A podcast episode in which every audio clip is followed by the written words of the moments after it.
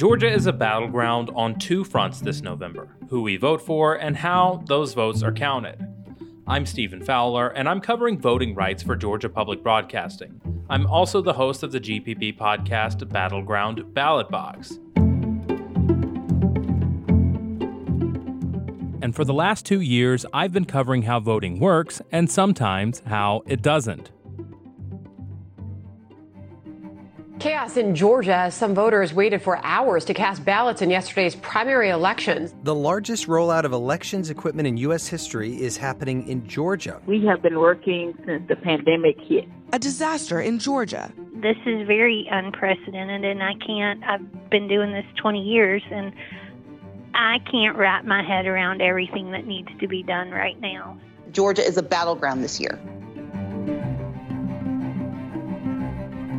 For years, Republicans have dominated government at the state and federal level, but a rapidly diversifying population, plus a new wave of energy behind 2018 Democratic gubernatorial candidate Stacey Abrams, put her within 50,000 votes of becoming the first black female governor in U.S. history. Under the watch of the now former Secretary of State, democracy failed Georgia. Georgians of every political party, every race, every region. In this special edition of the show, we're looking at the rapidly changing nature of elections in our state, starting with the 2018 governor's race, where 10 days after the election, Stacey Abrams took to the stage and gave an unconventional concession speech. I acknowledge that former Secretary of State Brian Kemp will be certified as the victor in the 2018 gubernatorial election but to watch an elected official who claims to represent the people in this state baldly pin his hopes for election on the suppression of the people's democratic right to vote has been truly appalling. So let's be clear this is not a speech of concession. The gubernatorial race was roiled by controversy over who gets to vote and how they do it. On one hand, Kemp was the state's top elections official, a position he did not resign until after Election Day, and it seemed he would emerge victorious. During the campaign, the Republican Secretary of State was embroiled in several controversies, including allegations of voter suppression, the removal of hundreds of thousands of inactive voters from the rolls through aggressive list maintenance, and the weekend before the 2018 election came an especially explosive allegation. Brian Kemp says Democrats tried and failed to hack the state's voter registration system. On the other side of the aisle, Stacey Abrams made voting rights a central part of her platform, launching an unprecedented get out the vote effort that included registering non white voters, a huge push for absentee by mail voting, and challenging policies that made it harder for some Georgians to cast their ballot. After the election, she launched a new voting rights group, Fair Fight, that has taken the rallying cry of equal access to the polls nationwide. Meanwhile, there were other changes brewing. Earlier in 2018, Kemp established the Secure, Accessible, Fair Elections Commission, a group of lawmakers, county elections officials, and other experts. They met several times to discuss options to replace Georgia's aging touchscreen electronic voting machines that stored votes on memory cards with something more modern and something more secure. At one hearing in Macon, public commenters wanted the state to change to hand marked paper ballots where voters fill in ovals by hand, much like absentee ballots are today. Former Secretary of State Cathy Cox, a Democrat, told the group about the last time Georgia changed voting systems in the early 2000s from a hodgepodge of paper ballots, lever machines, and locally decided methods to a uniform direct recording electronic voting machine. If you add paper into the mix, she said, having it all marked by humans could lead to confusion and some headaches if people did not fully fill in the ovals. This commission doesn't need to throw out the baby with the bathwater and solve one problem, i.e., security of a piece of technology, and go back to issues that create a lot of problems for voters. Still, the lone cybersecurity expert in the group, Georgia Tech computer science professor Dr. Wenke Lee, recommended hand marked paper ballots as the most secure option. He said that they ensure voters can check their choices and trust the outcome of the election. And also, I also want to object the notion that I'm possibly the single person who's holding this opinion. I mean, you have heard from all these citizens, you know, through public hearings and email and so on. So, I, but the commission ultimately recommended Georgia move to a ballot marking device system that prints out a paper ballot with the voters' choices. The fifth recommendation: Georgia's new voting system should include new vote casting devices, new scanners, and new poll books. There should be paper backups for each of these systems to the extent possible, including paper registered voter lists and ballots. Around the same time as those final recommendations were hashed out, five different voting machine vendors hawked their wares in a train depot event space in the shadow of the state capitol. Incoming Secretary of State Brad Raffensperger was there, as well as several lawmakers and members of the public who wanted to get their hands on the potential future of Georgia's elections. The state was widely expected to pick a system made by Election Systems and Software, headquartered on John Galt Boulevard, which was the state's current vendor. For their system, voters would insert a piece of paper into a touchscreen machine, make their selections, and then print choices on that paper before putting it into a scanner. There were demonstrations from Hart InterCivic, Smartmatic, and Dominion, but we'll come back to them. One vendor, ClearBallot, used hand marked paper ballots and a complicated software system to scan ballots that shows every single mark made on one screen. That way, officials could have determined what was meant to be a vote and what was a stray mark. And at this demonstration, too, advocates for hand marked paper ballots showed up to try and convince lawmakers that the ballot marking devices would be a boondoggle for taxpayers, that millions of dollars would be wasted on technology, and the security risk would remain just as great, if not greater. Yeah, the barcodes are printed on a piece of paper, but that doesn't make them auditable just because they're on a piece of paper. You know, you and I can't read a barcode. Almost all of these vendors have the right options available but they are trying to sell their most expensive yet most inferior products here.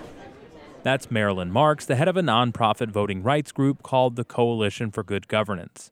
While lawmakers and elections officials were working through the process of picking a new voting system, Marks and a group of Georgia voters were waging a battle in court over electronic voting since 2017, and it's still ongoing, in fact. But back under the Gold Dome, debate over the bill that would authorize a new voting system, House Bill 316, was one of the most contentious topics of 2019. Secretary Raffensperger dismissed hand-marked paper ballot activists as people, quote, outside of the mainstream, citing a poll conducted by a firm with ties to his campaign for office that found three in four Georgians were supportive of new touchscreen voting machines. You have to understand that a lot of people that support the touchscreen technology, they don't show up at these meetings. They're out there and they're working their jobs. They're trying to, you know, provide for their families. They feel really comfortable about it, and so they're not up in arms, and they think we're going to get right in the General Assembly. In the General Assembly, debate raged over the omnibus House Bill 316 that authorized $150 million for a new voting system. That bill also enacted numerous changes to election laws after court fights following 2018, making Georgia the only state in the country to only use ballot marking devices for in person voting. For hours and hours and hours in the House and the Senate, Democrats and Republicans sparred over language in the bill and how to move Georgia's elections into the 21st century. They heard testimony from county elections officials who said the new devices were similar enough to Georgia's old system that it would limit confusion, and it was also new enough to provide more security and reliability for voters.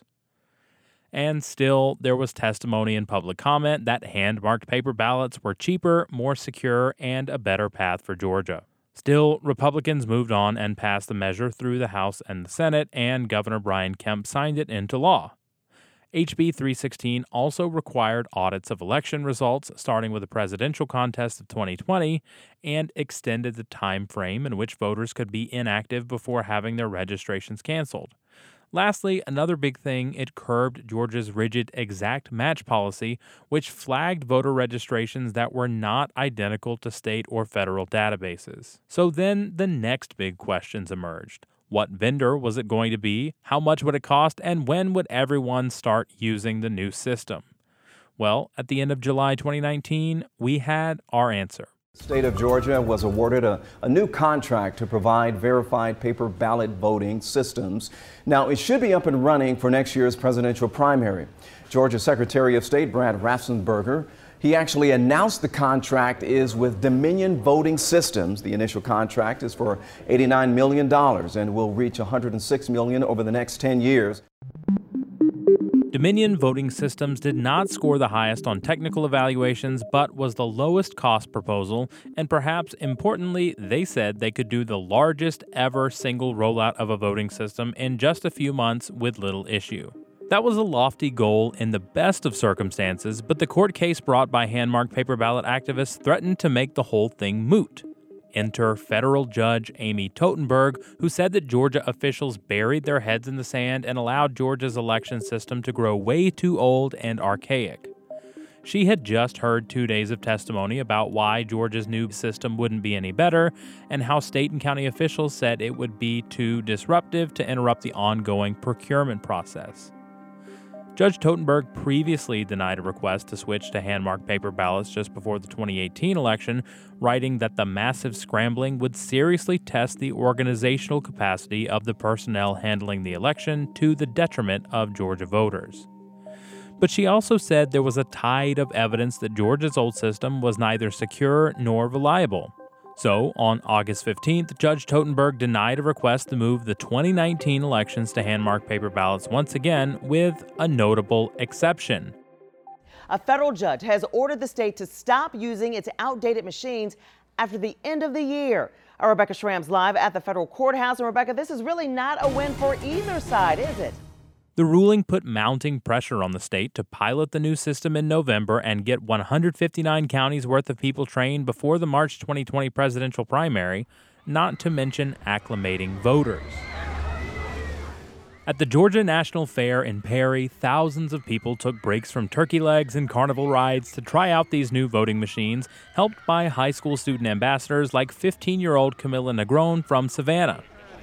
Um, I feel like I'm helping people understand how easy voting is, and I feel like I'm contributing to our future in a way because I'm allowing people to see how easy it is and make them realize, oh, I can just vote in like two minutes. I'll do that.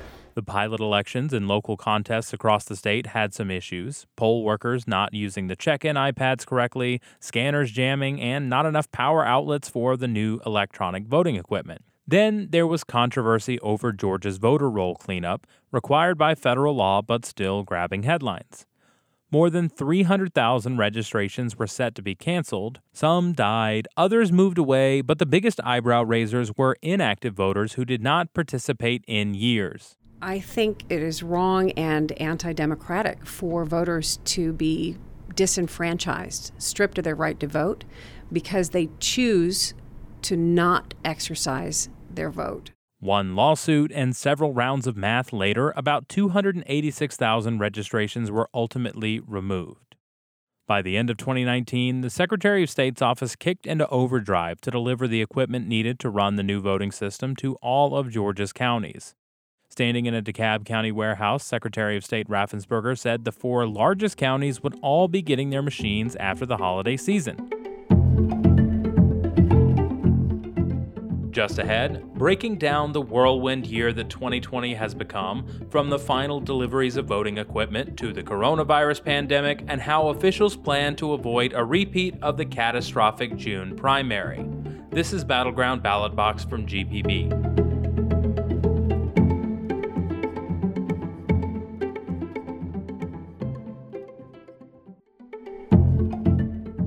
This is Battleground Ballot Box. I'm Stephen Fowler. We're on a journey through the recent history of voting changes in Georgia and left off at the end of 2019 as the state began delivering new voting machines to all 159 counties. Three, two,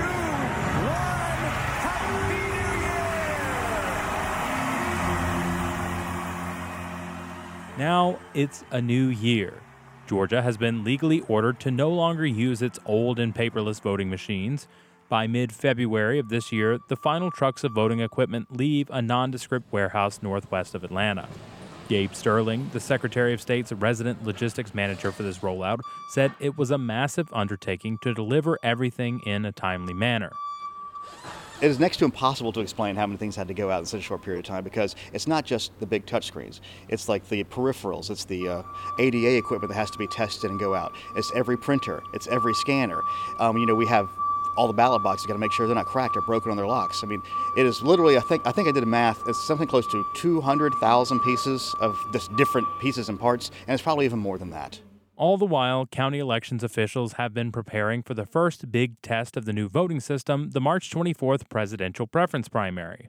But then, now back to the breaking news about the coronavirus. Governor Brian Kemp just confirming the first two cases here in Georgia. Starting with breaking news tonight at 9, Georgia's presidential primaries postponed because of fears over the coronavirus. State elections officials saying tonight the primaries will now be moved from March 24th to May 19th. New tonight, Georgia is pushing back its primary election. Last month, Secretary of State Brad Raffensperger delayed the presidential primary until May 19th, combining it with the regularly scheduled general primary. But now the election is moving to June 9th. The, the coronavirus pandemic upended life as we knew it, forcing businesses to close, schools online, and sending elections officials like Lee County's Veronica Johnson scrambling to make in person voting safe. I'll be honest, it's getting a little scary. You know, at first it's, um, you know, you go with the flow and and you do what you're told. You know, social distancing as much as you can and hand washing and all of that. But but after a while, it really starts to get to you. I talked to her in April when her Southwest Georgia County was in the middle of a COVID 19 outbreak that is to this day one of the worst in the country. Her daughter is a nurse at the main hospital in Albany. And trying to figure out how to bring people into close quarters to cast their vote and how to keep elderly poll workers safe was exhausting. This is very unprecedented, and I can't. I've been doing this 20 years, and I can't wrap my head around everything that needs to be done right now. But one thing helped. Republican Secretary of State Brad Raffensperger took another unprecedented step of mailing absentee ballot applications to 6.9 million active voters. Flexibility is one of the few things Bacon County election supervisor Ann Russell has been able to count on this year because of COVID 19. Like everywhere else in the state, Bacon County was also overwhelmed by absentee ballots. For the 2016 presidential election, Russell counted 175 absentee by mail votes. Back in June, we counted, I think, almost 1,300 absentee ballots. So we've had to reinvent the wheel when it comes to our absentee ballots here in Bacon County. And I know every other county has had to do that as well. As you heard from Bacon County Supervisor, Georgians typically don't vote by mail in large numbers. While that cut down on the potential number of voters at the polls, it created new problems as mountains of paperwork came in, like what Phyllis Wheeler had to deal with. Um, we're a small county, but we've just been overwhelmed by the, the number of ballots coming back. We processed uh, already over 3,500 because in 2018 we only had 800. She's in McDuffie County outside Augusta in East Georgia, where processing thousands of ballots for the June primary was crippled after two staffers tested positive for COVID 19 on the second day of early voting for the primary. I'm I'm I'm to do the best I can. I started doing this in '91 here in McDuffie County, and I've never let them down. And I think they know that I'm to do what I can do and as best I can do it, and I'm to keep this office rolling. So. Later that week, the only early voting site in Appling County was closed for several days after one of 28 voters that showed up tested positive for the virus as well. And in Fulton County, Georgia's largest, an election worker died from the coronavirus, halting election operations for days and making a large backlog even larger. Throughout the early months of 2020, local elections officials had warned of three main issues a shortage of trained poll workers, longer lines because of fewer voting machines, and fewer polling places open because of the virus. Even with those repeated warnings, voters and the national media were not prepared for what happened on June 9th. Yesterday, it was a mess in the Georgia primary. What happened? Why was it such a uh, cluster munch? In the weeks leading up to Election Day, 80 polling places closed in the greater metro Atlanta area, and one in 10 statewide moved somewhere else. The symbol of these changes and these problems emerged in Fulton County. A Midtown Atlanta church was unavailable, so the two precincts that voted there moved to a Midtown high school, which already had three other precincts cast their ballots there.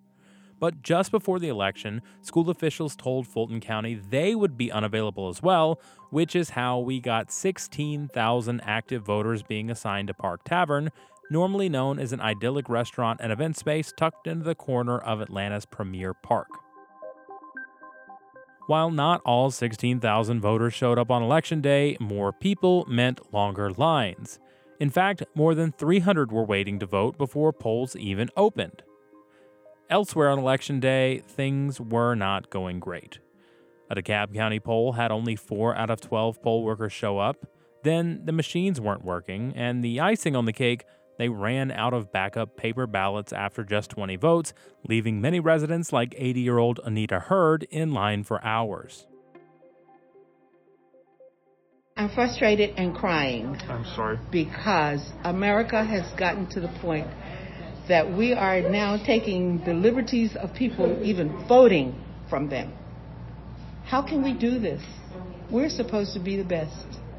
And we have proven ourselves at this time to be worse than any country alive. About 10% of Gwinnett County's polling places did not have any voting machines by the time polls open after a botched delivery plan. Bibb County voters were given incorrect paper ballots when machines stopped working, and in many predominantly black communities, voting took longer. Before the end of the day, dueling press releases were flinging blame at the state and the counties, and the first statewide test of Georgia's new voting machines was declared a disaster. Well, what what we're seeing here is the failure to fix things uh, when the opportunity was given.